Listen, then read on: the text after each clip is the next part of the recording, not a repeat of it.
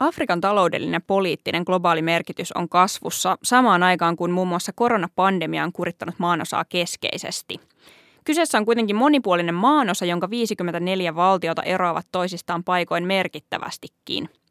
Millaista on uutisoida ainoana suomalaisena toimittajana kokonaisesta mantereesta?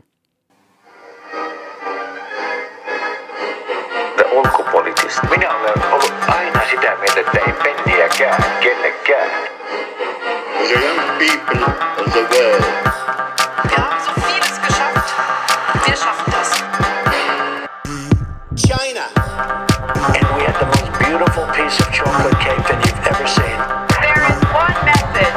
Human rights are women's rights and women's rights are human rights. Minullakin on sananvapaus. Ulkopoliittista. Parempaa ulkopoliittista keskustelua. Tänään ulkopoliittistin podcastissa haastattelussa toimittaja Liselot Lindström, joka työskenteli vuodesta 2018 vuoteen 2021 Kenian Nairobista käsin muun muassa Ylen toimittajana. Jakson juontavat Anni Lindgren ja Annastina Haapasaari.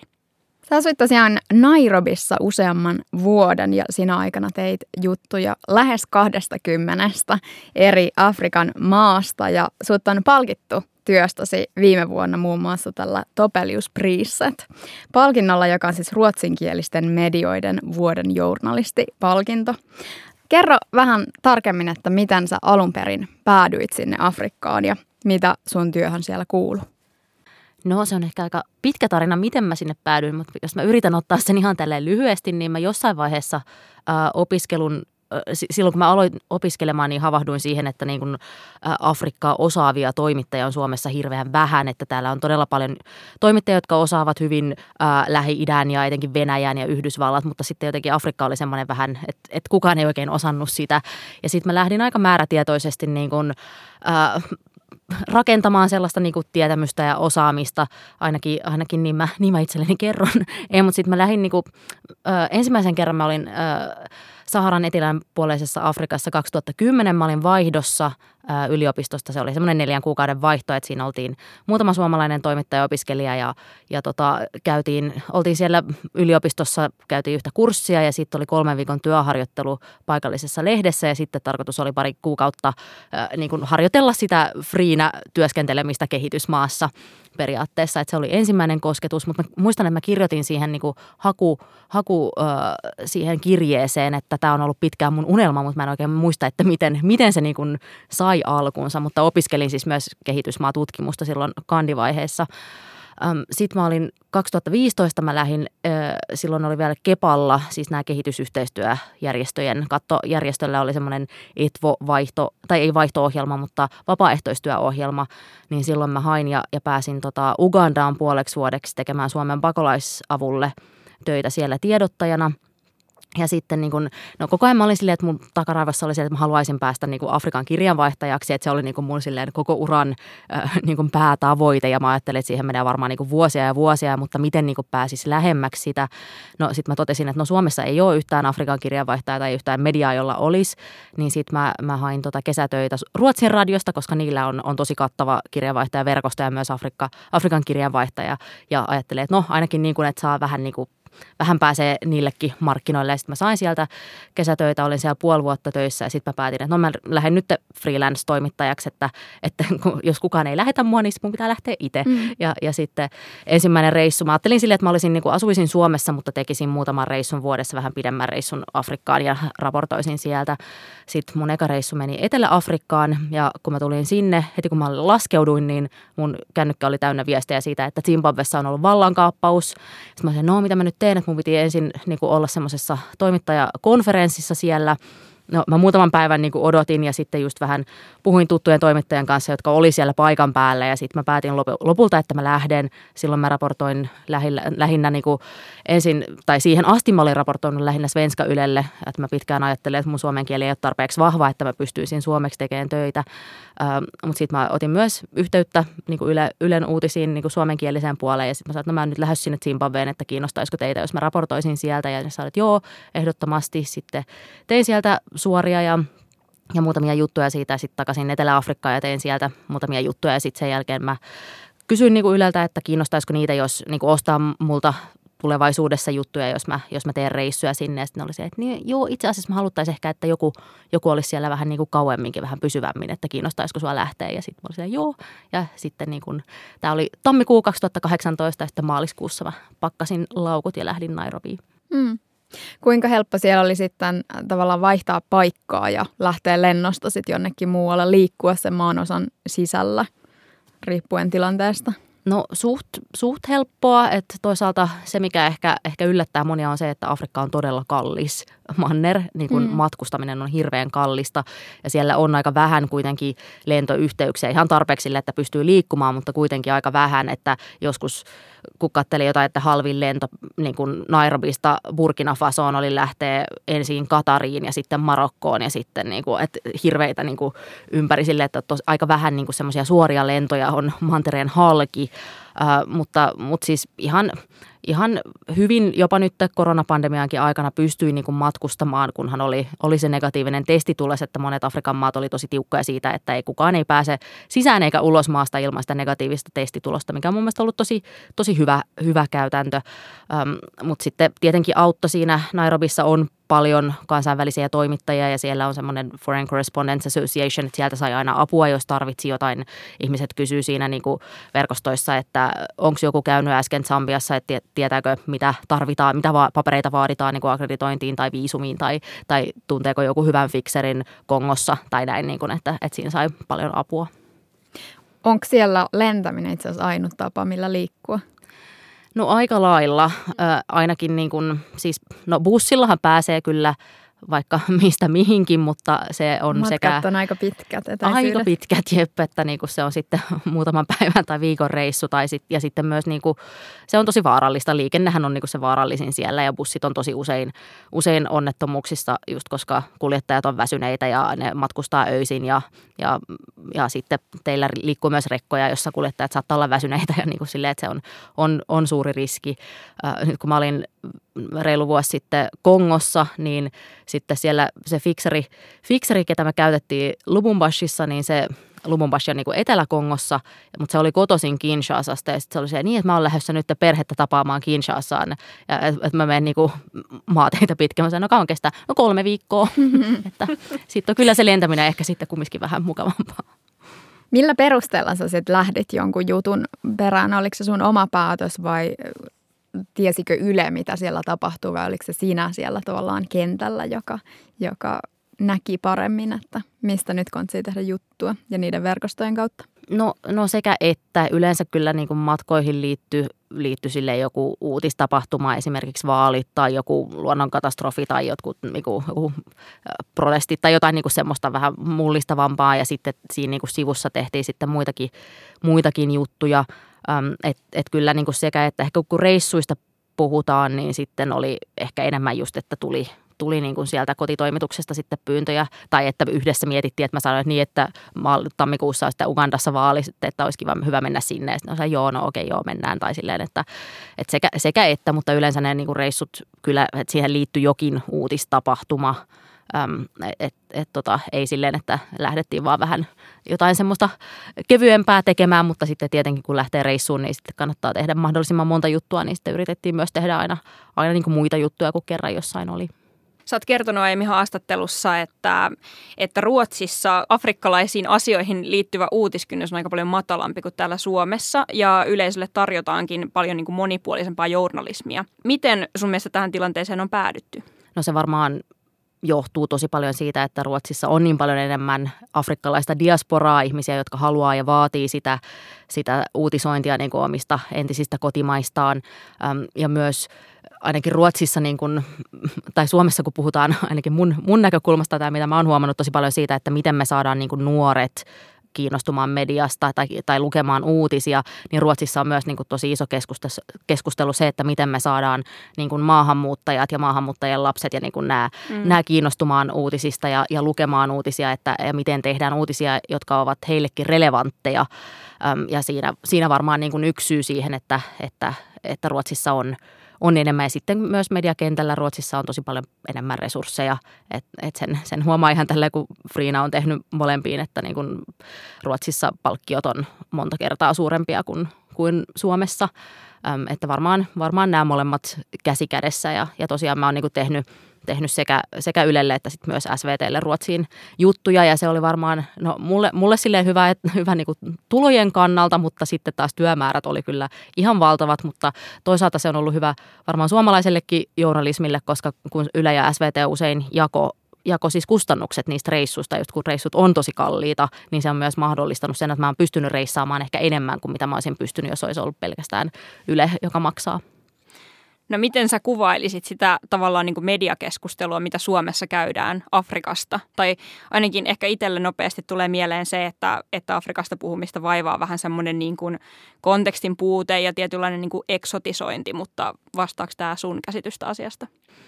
No onhan se vähän niin ja sitten jotenkin hirveästi – hirveästi niin uhkakuvien kautta halutaan raportoida. Että mullekin on tullut niin monta pyyntöä sille, että, että niin kuin, miten me nyt saadaan tämä, niin kuin, tämäkin konflikti kiinnostamaan suomalaiset. Ehkä jos niin kuin kerrot sitten, että jos nyt tämä ei saada ratkaistua, niin sitten kaikki tulee mm. tänne. Ja se on vähän niin kuin väsynyttä mm. mun mielestä, että, että kumminkin no, tietenkin pakolaisuus on valtava ongelma ja, ja niin kuin siirtolaisia tulee paljon Afrikasta, mutta toisaalta ne on erittäin pieni ja marginaalinen osa Afrikan koko valtavaa väestöä, jotka tulee tänne, mutta jos lukee suomalaista mediaa, niin jotenkin tulee semmoinen kuva, että ne kaikki on vyörymässä nyt tänne ja apua, mitä me tehdään.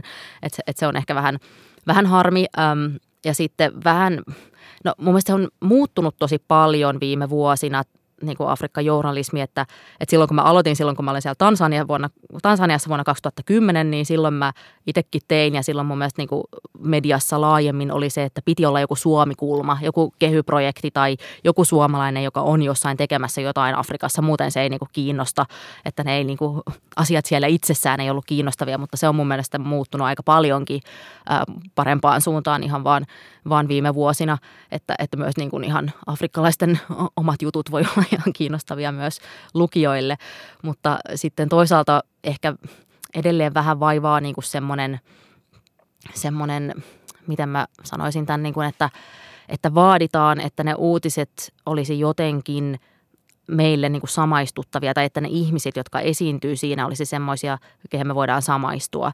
Ja se on mun mielestä vähän ongelmallista, koska se sitten niin kuin kaventaa sitä aika paljon, että mistä me raportoidaan, koska myös Afrikassa ja muualla maailmassa on tosi paljon ihmisiä, joilla on ihan eri näkökulmia, ihan eri ajatuksia, eri arvoja, mitä meillä on. Ja jos me aina vaan mm. otetaan ne ihmiset, jotka jotenkin niin kuin resonoi meihin ja meidän ajatuksiin, niin sitten me saadaan vääristynyt kuva siitä, että minkälainen maailma on. Ja se on ehkä asia, joka mun mielestä mun mielestä niin kuin vaivaa edelleen, ei, ei pelkästään Afrikka-journalismia, vaan, vaan niin kuin kaukomaiden ehkä journalismia ylipäänsä.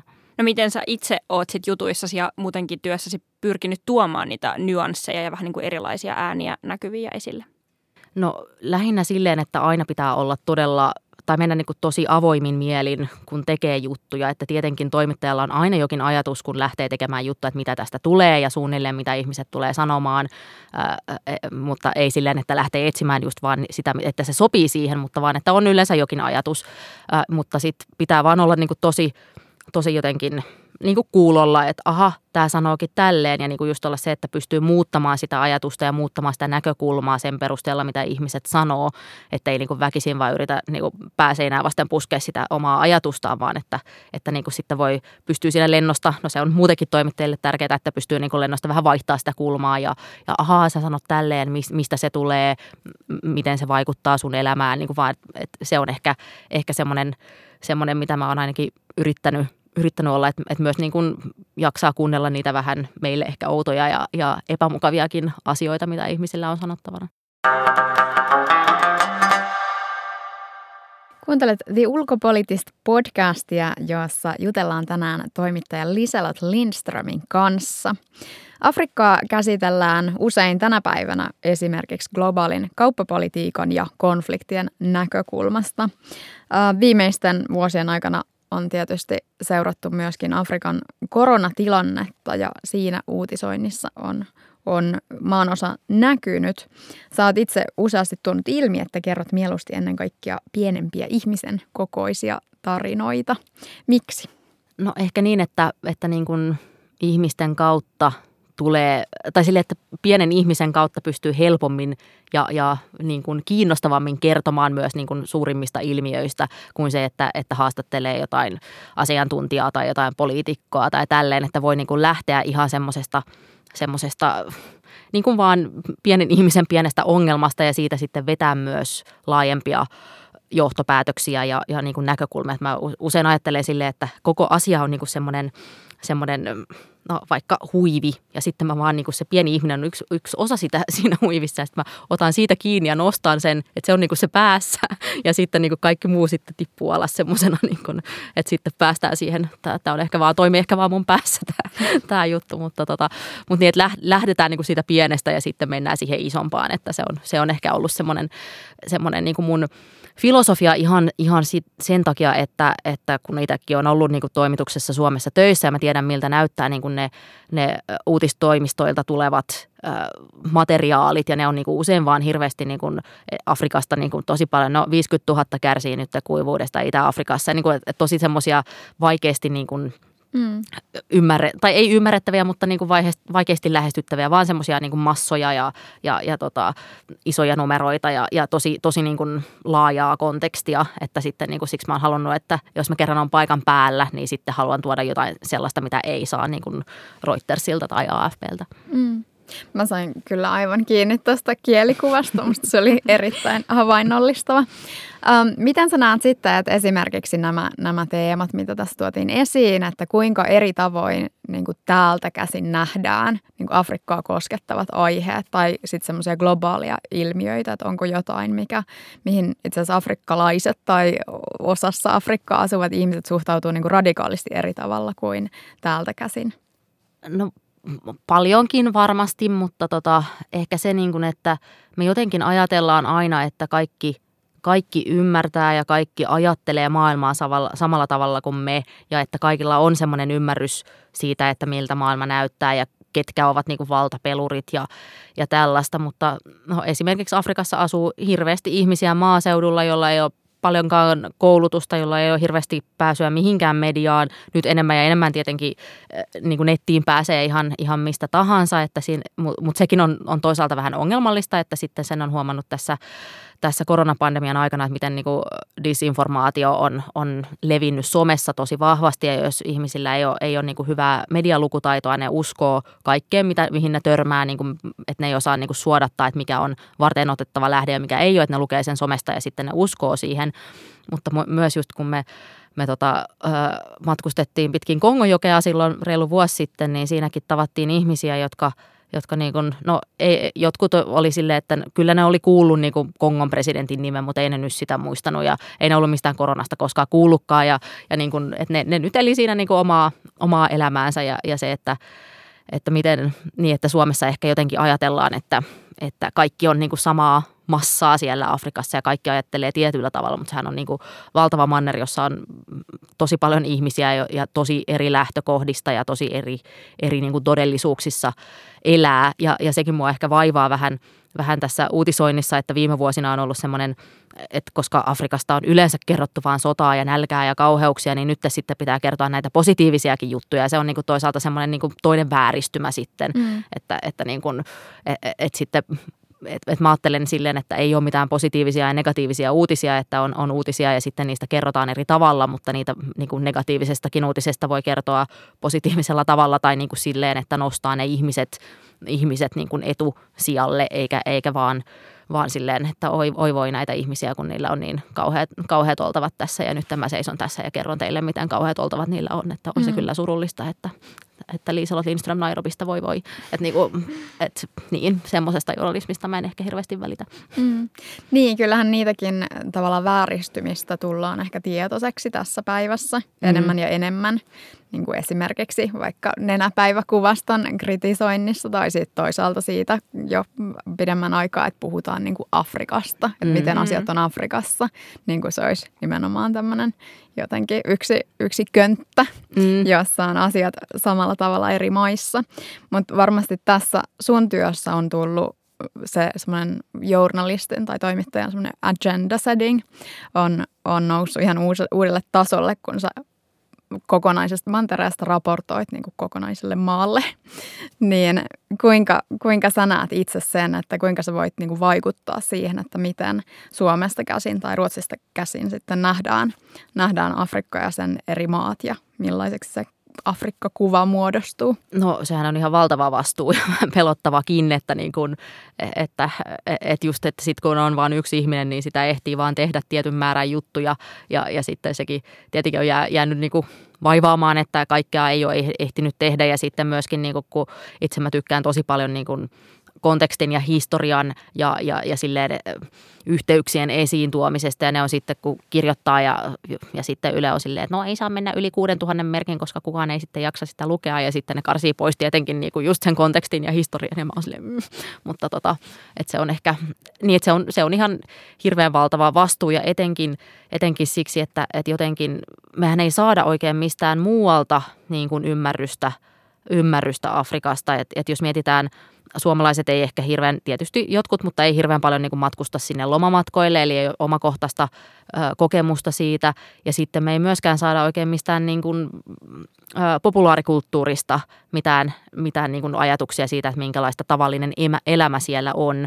Että moni on vaikka, mä itsekin ollut vain kerran Yhdysvalloissa, mutta luulen luulen ainakin pääni sisällä tietäväni, miltä mm. siellä näyttää ja minkälaista siellä on ja mitä ihmiset ajattelee, koska sitä saa niin paljon niin kuin TV-sarjoista ja elokuvista ja, ja tämmöisestä, mutta me ei saada sitä samaa ymmärrystä esimerkiksi Afrikasta ja sitten jotenkin kaatuu semmoinen liiankin iso vastuu ö, uutis, uutisointiin ja, ja sitten sehän niin kuin väkisinkin on tosi tosi niin kuin kapeeta se, mitä uutisissa näkyy.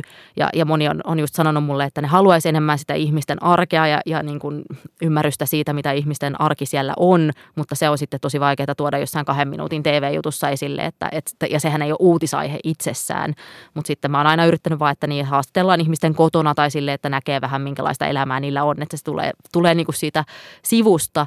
Sitten vielä yksi asia siihen liittyen oli, että mä just juttelin yhden kollegan kanssa, joka – joka totesi sitä, että, että ehkä, ehkä ihmisillä ei myöskään oikein ole sitä, että ne pystyy niin ajattelemaan, just kun puhuttiin siitä samaistumisesta, että niillä on vaikeaa ymmärtää se, että no tämä savimaja ja tämä, niin kuin, on niiden arkea. Tämä on sitä, mitä ne elää koko ajan myös silloin, kun TV-kamerat ei ole siellä, mm. että, että se voi olla monelle ehkä vaikeaa hahmottaa, että minkälaista se sitten on se jatkuva elämä siellä jossain, jossain kylässä maaseudulla.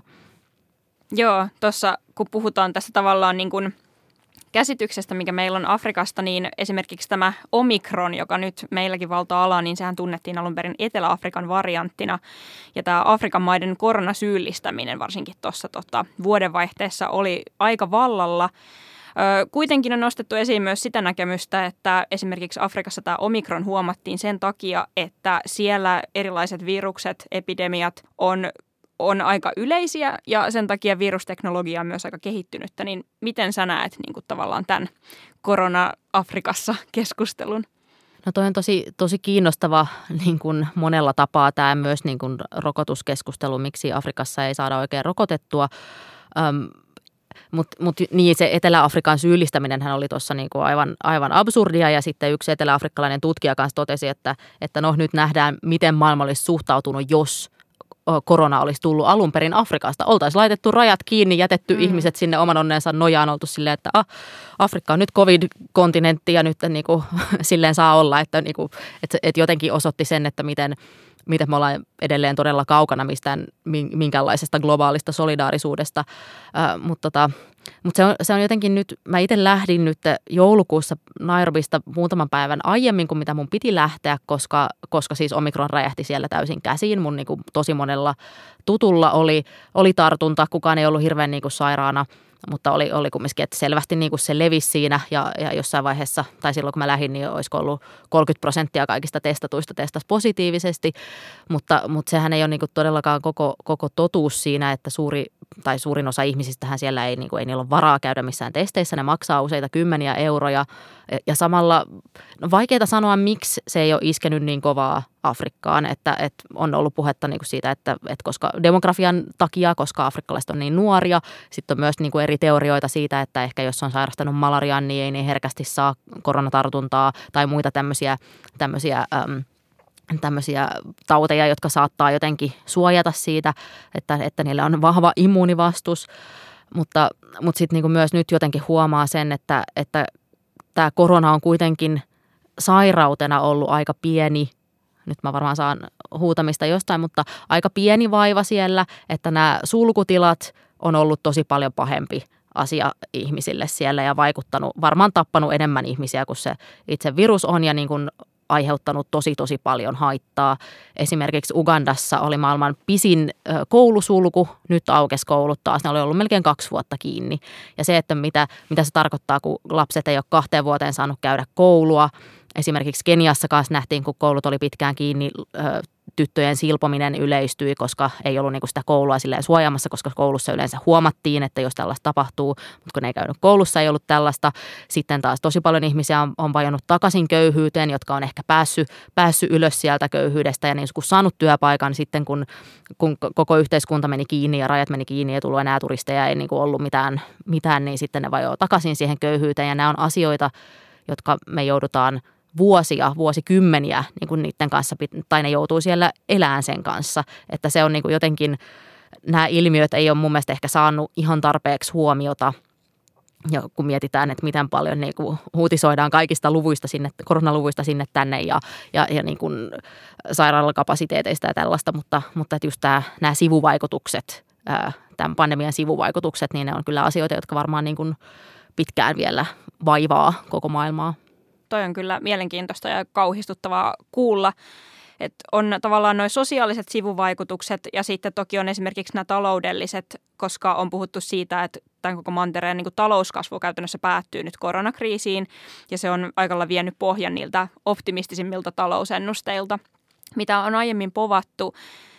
Mikä sun mielestä on niin koronan ja tämän niin tota, taloudellisen taantuman vaikutus sille, että Afrikan niin kuin oma toimijuus nousisi jatkossa yhä vahvemmin esiin niin kuin globaaleilla kentillä, kuten ehkä muutama vuosi sitten sitä vielä niin kuin povattiin, että, että tapahtuisi. No mä jotenkin toivon, että tämä voi olla Afrikalle mahdollisuus just tässä on niin kuin, no just ennen koronaa tämän Afrikan vapaakauppasopimuksen piti astua voimaan. No se on nyt ottanut vähän takapakkia tämän pandemian takia, mutta ehkä jos mä nyt ajattelen positiivisesti, niin tämä voi mahdollisesti olla, olla semmoinen niin kuin hyvä, hyvä sysäys sille, että Afrikan maat tekisi enemmän kauppaa keskenään, jotenkin vahvistaisi niitä, niitä niin kuin siteitä kun, kun kerran muu maailma ei halua olla niiden kanssa tekemisissä, no ei silleen, mutta, mutta, mutta tota, ja jotenkinhan ollaan myös tämän pandemian aikana nähty se, että miten haavoittuvaisia nämä globaalit ä, kauppaketjut on, että kun yhtäkkiä joku maa menee kiinni ja sitten on komponenttipulaa ja miten se kaikki vaikuttaa siihen, että ehkä myös niin kuin satsataan sitten enemmän siihen paikalliseen tuotantoon ja, ja ehkä siihen paikalliseen kauppaan, että se voisi olla, voisi olla hyvä, hyvä asia Afrikalle myös, koska siis tämän Afrikan vapaakauppasopimuksen ajatushan oli se just, että, että Afrikan maat pitäisi käydä enemmän kauppaa keskenään ja sillä tavalla vahvistaa niin kuin toistensa tuotantoa ja taloutta, koska Afrikka on yleensä käynyt enemmän kauppaa niin kuin Yhdysvaltojen EUn kanssa kuin, kuin keskenään. Että, että se voi, niin mä, mä toivon, että tämä voi olla, voi olla niin kuin hyvä, hyvä asia jopa sitten, että vaikka varmaan ensin tulee vähän dippiä, niin sitten se, se voi niin kuin pakostakin pakottaa maita niin kuin rakentamaan uudenlaisia verkostoja, uudenlaisia systeemejä. Mitä muita aiheita sä näet, että olisi niin kuin kiinnostavaa nostaa enemmän keskusteluun, kunhan nyt tästä koronastakin jotenkin päästään taistelemaan läpi ja se ei enää täytä uutissivuja, niin mitä sä nostaisit semmoisiksi tulevaisuuden teemoiksi Afrika, Afrikan maihin liittyen? No mä oon itse vähän tämmöinen kansainvälisten suhteiden ja geopolitiikan nörtti, niin mun mielestä on, on tosi tosi kiinnostavaa se, että miten miten niin kuin Afrikasta käydään nyt tämmöistä niin kuin strategista kamppailua. Mm. Että just jos mietitään, no mä olin just ennen pandemian alkua, mä olin Somaliassa ja mä tein siellä juttua niin kuin Turkin, Turkin vaikutusvallasta Somaliassa. Ja sehän oli niin kuin, vaikka mä tiesin sen aiheen ja, ja niin kuin se oli, lähdin sinne tekemään muun muassa sitä, niin se oli kumminkin niin kuin ihan ällistyttävää, miten vahva Turkki on siellä. Ja niin kuin kaikki ihmiset siellä, kun vaan joku kuuli, että mistä me puhutaan, niin sitten rupeaa huutaa we love Erdogan, we love Erdogan. Että ne on niin kuin tosi, tosi niin kuin positiivisin mielin. Niin kuin, ja, ja tämä on ehkä, ehkä sitten ei kukaan huuda siellä, että we love European Union. Että se on niin kuin silleen, mm, et, et, et, mutta jotenkin niin kuin siellä koko mantereella käydään niin valtavaa kamppailua ja kyllä mä uskon, että Yhdysvallat ja EU ymmärtää, että käydään sitä, mutta jotenkin musta, välillä musta tuntuu silleen, että näettekö mitä täällä tapahtuu, että, että mi, miksi niin kuin, miksi me ei keskustella siitä niin kuin just Afrikan strategisesta tärkeydestä ja, ja niin kuin ymmärretäänkö me miksi se on strategisesti tärkeää. Että nyt kun katsotaan tässä, no just Turkki esimerkiksi on on niin kuin lisännyt kauppaa, kauppaa ja aseiden myyntiä Afrikkaan ihan valtavasti. Oli yhdessä vuodessa nousi 700 prosentilla. Ei se vielä ole hirveän niin kuin suurta, vaan niin kuin muutamia kymmeniä miljoonia euroja vuodessa niin kuin se kauppa, mutta kuitenkin, että se niin kuin, ne ihan selkeästi satsaa siihen ja samalla myös Persianlahden maat keskenään kamppailee toisella puolella Saudi-Arabia ja, ja Arabiemiraatit ja sitten toisella puolella just Katar ja Turkki niin kuin silleen vaikutusvallasta Somaliassa, Etiopiassa, Djiboutissa ja just no, Turkilla on, on niin suurin, maailman suurin suurlähetystönsä Mogadishussa, Somaliassa ja sitten taas Kiinalla on suurin suurin ö, sotilastukikohtansa Djiboutissa ja Yhdysvalloillakin on suurin sotilastukikohtansa Afrikassa Djiboutissa. Että jotenkin niin kuin välillä tuntuu siltä, että no, en mä väitä, että mäkään ymmärrän, niin kuin mitä siellä tapahtuu, mutta mä oon sillä, täällä tapahtuu asioita ja niin kuin, pysy, pysyykö länsi perässä, se on mun mielestä kiinnostavaa. Mm. Viimeksi kun tässä podcastissa puhuttiin Afrikasta, niin muistan, että me käsiteltiin muun muassa, no Kiina nousi siinä sit näiden sun mainitsemien valtioiden lisäksi esille. Ja sitten siinä vähän palloteltiin sitä, että korostaako se niiden tai sitä äm, niin kuin Afrikan maiden omaa toimijuutta, tuokse se enempi vaihtoehtoja niille ja itse asiassa semmoista vapautta valita ja tehdä omia päätöksiä, niin näetkö sä sen niin kuin hyvänä vai huonona, huonona asiana niin kuin Afrikalle ja Afrikan maille?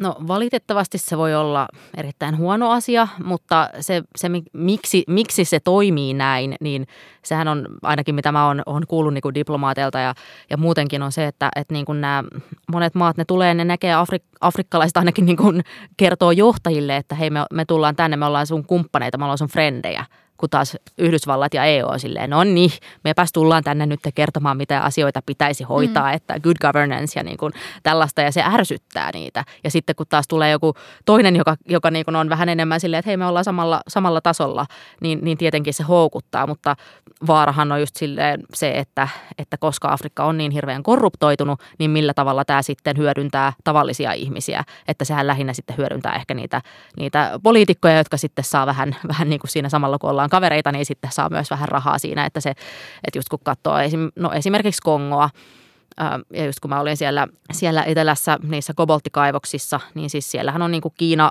Kiina tosi iso tekijä. Ja ne tavalliset ihmiset oli vaan silleen, että ne kiinalaiset on ihan kauheita, että, että me vihataan niitä ja täällä on niin kuin kaikki on ihan perseestä. Mutta sitten taas poliitikot solmii, solmii tärkeitä sopimuksia ja, ja antaa Kiinalle sitten niin kuin valtuudet toimia sillä alueella.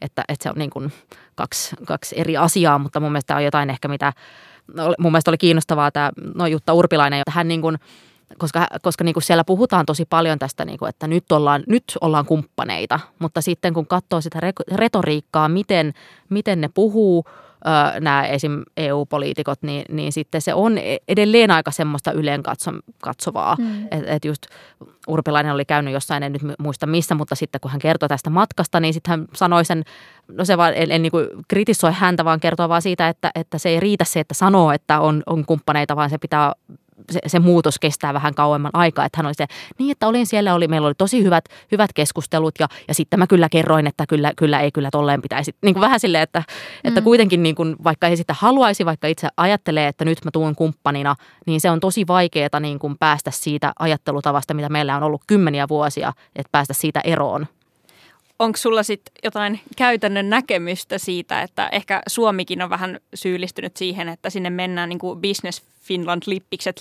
viuhuen sinne Afrikkaan vähän niin kuin kertomaan, että mi- miten niin kuin kauppaa tehdään, niin mikä olisi se tavallaan parempi, parempi keino tai toimivampi keino tällaisella niin kuin tavallaan demokraattisella maalla mennä sinne edistämään – omaa asiaansa? Mm, no toi on varmaan tuhannen talan kysymys, mutta ehkä siinä vähän sama kuin toimittajilla, että pitää niin kuin, että voi olla hyvä idea ja hyvä niin kuin ajatus siitä, että miten tehdään, mutta sitten pitää myös olla tosi avoin muuttamaan sitä ideaa ja, ja niin kuin sopeuttamaan sitä vallitseviin olosuhteisiin. Ja kyllä mä tiedän, että Afrikka on tosi, tosi, se on niin kuin ihan hirveän byrokraattinen helvetti anteeksi vaan, mutta tota, myös toimittajille ja varmasti myös, niin kuin, myös yrityksille, että, että niin kuin se määrä papereita, mitä tarvitaan vaan niin kuin johonkin toimittaja-akkreditointiin, niin se on ihan järkyttävä ja, ja mm. niin kuin vie tosi paljon aikaa. Ja sitten jos sä yrität käydä jotain kauppaa ja perustaa yritystä ja, ja tuoda asioita tota, maahan, niin se on varmaan, varmaan niin kuin potenssiin kymmenen kauheata. Ja, ja just, just esimerkiksi tuossa, no Keniassa on Mombasan satama, joka on, on tärkeä tämmöinen hubi, minkä kautta niin kuin tulee, tulee kaikki Keniaan. Ja, ja sitten mä oon kyllä kuullut tosi paljon tarinoita siitä, että niin kuin joku lasti on ollut siellä kuukausia niin kuin kiinni, mutta sitten kun ollaan maksettu vähän, niin sitten se onkin lähtenyt liikkumaan. Ja, ja se on niin kuin, ymmärrän, että on tosi vaikeaa pitää sitten myös niin kuin omista periaatteistaan kiinni, että vaikka on silleen, minähän en koskaan maksa mitään, mitään niin kuin, tai en, en, en niin kuin osallistu korruptioon tai maksa mitään, niin sitten se voi kyllä helposti niin kuin tuntua siltä, että on helpompi vaan lipsua niistä, jos haluaa saada mitään aikaan. Niin kuin aluksi itsekin mainitsit, niin Afrikkaan erikoistuneita toimittajia on erityisesti Suomessa tosi vähän, samoin myös asiantuntijoita. Miten sä näet, että tästä voitaisiin päästä eteenpäin tästä tilanteesta ja miksi se nyt tällä hetkellä on näin? No mä luulen, että, että niin kuin, no, Afrikka nähdään edelleen aika jotenkin tosi kaukaisena ja, ja vaikeana ja vaarallisena mantereena. Ja mä muistan silloin just kun mä lähdin, lähdin niin sitten Ylellä sanottiin, että niin kuin, siis on kyllä tosi moni, jotka haluaa niin kuin lähteä sinne juttukeikolle, mutta on hirveän vaikeaa löytää ketään, joka haluaisi muuttaa sinne.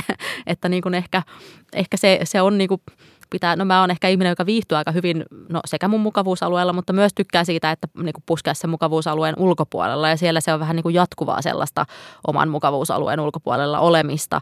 Et se, et, ja onhan se niin kuin raskasta myös, että olihan se, sehän oli myös syy, että mä, että mä päätin, että haluan muuttaa takaisin Suomeen nyt ainakin toistaiseksi, koska niin kuin mä olin aika väsynyt ja, ja, ja, tota, ja se oli, vaikka se oli niin kuin ihanaa ja, ja tosi, tosi kiinnostavaa, niin, niin myös raskasta, että se on varmaan yksi syy. Mm, ja sitten kans, no se, että Suomella, no, no tästä, tästäkin ollaan monta mieltä, että mikä on Suomen rooli kolonialistisessa historiassa, mutta, mutta Suomella ei ole niin suoria yhteyksiä hirveän moneen Afrikan maahan. Että no joo, Namibia, missä oli paljon lähetysseuran työntekijöitä ja sitten on Tansanian kanssa ollut pitkään kehitysyhteistyötä, mutta ei oikein niin mitään muuta semmoista yhteyttä, että ehkä ei ole niin vaadittu samalla tavalla kuin vaaditaan tietenkin Venäjän asiantuntijoita niin kuin suomalaisessa yleisessä keskustelussa tai niin kuin näin ei ole, ei ole tarvittu Afrikan asiantuntijoita, niin se voi olla, olla myös yksi syy, mutta mä uskon, että nyt kun Afrikka kiinnostaa enemmän ja nähdään enemmän, että, että siinä on niin kuin myös, että se on niin kuin tulevaisuuden manner, siellä on paljon niin kuin meitäkin koskettavia asioita, niin, niin uskon kyllä, että, että sekä tulee enemmän, enemmän toimittajia, jotka, jotka osaa ja, ja on kiinnostuneita Afrikasta ja samalla myös varmaan niin kuin asiantuntijoita. Niin, Ylehän on nyt perustanut tämän kirjeenvaihtajuuden Afrikkaan. Sä varmaan toimit siinä eräänlaisena tai varmasti innoittajana sen bestin perustamiselle. Miten sä näet tämän jotenkin niin kuin ansiosi? Ei, no mä oon ihan, mä oon todella ylpeä siitä, siitä, että jotkut on kysynyt multa, että, että eikö nyt niin kuin harmita, että nyt kun sä lähit, niin nyt ne perustaa sitten kirjavaihtajuuden. Mä oon silleen, ei vaan, niin kuin mä näen sen, tai hän perusti sen, koska mä lähdin ja koska niin kuin nähdään, että sinne tarvitaan. Ja, ja mä toivon, että se myös niin kuin ehkä innostaa sitten muitakin suomalaisia medioita niin kuin satsaamaan enemmän Afrikka-raportointiin, koska, koska just kun mä oon tehnyt nyt sekä, sekä Ruotsin että Suomen, no eihän Ruotsistakaan ole hirveän montaa siellä, muutama toimittaja kuitenkin, että siellä niin kuin sitten taas se, se kilpailu on ihan tervettä, niin kuin että, että on vähän uutiskilpailua ja on vähän sille, että, että tehdään eri näkökulmista ja, ja näin, että sitä, sitä mä oon ehkä kaivannut sille, että, että mä, kun mä oon ollut siellä suht yksin, nythän Hesarilla on myös, tota, myös yksi avustaja, mikä on tosi huippujuttu, mutta sitä, että sä et niin kuin, ei tarvitse koskaan – miettiä, että onkohan joku muu nyt tehnyt tämän jutun ja ehtiikö joku muu tehdä sen ennen mua. Että, että se on niin ollut aika semmoista siinä mielessä lepposaa, että mun mielestä se olisi tosi tervetullutta, että olisi myös vähän uutiskilpailua niin kuin Afrikassa suomalaisessa mediassa. Mitäs sulla nyt on itselläsi kuvioissa täällä Suomessa? Tuntuuko ihan tappavan tylsältä tämä tahti ja maa pieneltä, kun ei tarvi mennä kokonaista mannerta ristiin rastiin? Hei, no, no niin kuin matkustaminen on kyllä siinä ulkomaan toimittajan työssä niin kuin menettänyt kaikki, kaikki hohtonsa, että se on vaan semmoinen, semmoinen niin kuin välttämätön paha. Että no toistaiseksi mä, mä oon nyt ollut kuukauden täällä Suomessa, niin toistaiseksi ei ollut mitään hinkua lähteä lentämään minnekään, mutta katsotaan kuinka pitkään se, se, se jatkuu, että, että mun yksi kaveri Afrikassa sanoi kanssa, että no mä annan sulle kuusi kuukautta, sit sä oot varmaan takaisin täällä, mutta tota, katsotaan miten menee, mutta itse niin kuin, no mä jatkan nyt, tuun tekemään, tai jatkan niin kuin vapaana toimittajana edelleen, se, se tuntuu siltä, että sopii mulle hyvin ja, ja mä tuun tekemään sitten, sitten tota, Suomesta juttuja SVTlle Ruotsiin. Ja sitten mä vähän on läpällä sanonut, että se on vähän samaa, niin kuin, samaa kuin tein Afrikasta Suomeen, että on niin kuin stereotypioiden rikkomista ja niin kuin vähän tämmöistä, että kerrotaan, että täällä ei ole semmoista kuin mitä te ajattelette, koska Ruotsissa on aika semmoinen vanhahtanut tai, tai aika stereotyyppinen niin kuin kuva Suomesta ja minkälaista, minkälaista täällä on, että jos niin kuin kysyy, tai jos joku suomalainen sanoo, että ei ole koskaan käynyt Ruotsissa, niin kaikki on silleen, mitä sua vaivaa, mutta Ruotsissa on tosi tosi moni, joka ei ole koskaan käynyt Suomessa, eikä ne tiedä niin kuin minkälaista täällä on, että se on ihan kiinnostavaa, mutta, mutta se on nyt vaan osa aikatyötä, niin, niin ehdottomasti aion myös niin kuin jatkaa Afrikan seuraamista ja, ja niin kuin kirjoittamista siitäkin ja raportoimista siitäkin, että toivottavasti pääsee myös sitten matkustusinto into tästä, tästä tota heräämään ja, ja varmasti teen sitten myös matkoja sinne tulevaisuudessa. Eli tietynlaisena freelance-kirjanvaihtajana toimet, mutta nyt sitten vähän pienemmällä Itämeri-akselilla tässä. Mites, jos tässä The Ulkopoliittisessa podcastissa nyt haluttaisiin julkistaa sellainen niin kuin sun perintö tälle tulevalle kirjeenvaihtajalle, niin mitä sä toivoisit näkevästä tulevaisuuden Afrikka-uutisoinnissa tai mitä sellaisia elementtejä haluaisit, että siinä säilytetään tai tuodaan vielä enemmän esiin, mitä, mitä itse oot nähnyt tärkeäksi?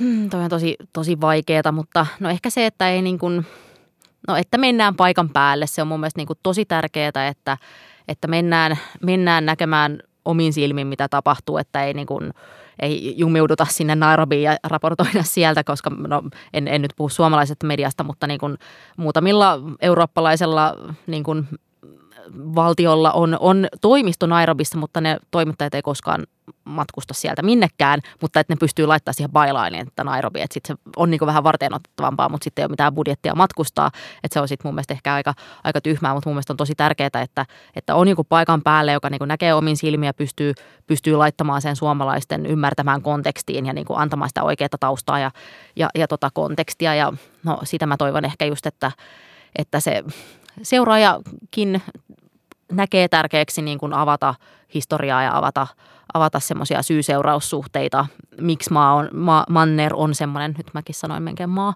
Afrikasta, miksi Manner on sellainen kuin se on, ää, mitä niin kuin syitä sille on. Että, ää, mutta toisaalta mä en nyt halua niin kuin sanoa, että nyt pitäisi tehdä tälleen, vaan kaikki sitten seuraaja sitten, en tiedä itsekään kuka se on vai onko häntä vielä valittu, mutta vaan että sitten lähtee omalla, omalla niin kuin tyylillään ja ajatuksillaan sitten toteuttamaan sitä hommaa. Niinpä. Tämä kuulostaa hyvältä suunnitelmalta. Kiitos paljon, kun tulit vieraaksi Liselot Lindström. Kiitos, oli tosi kiva.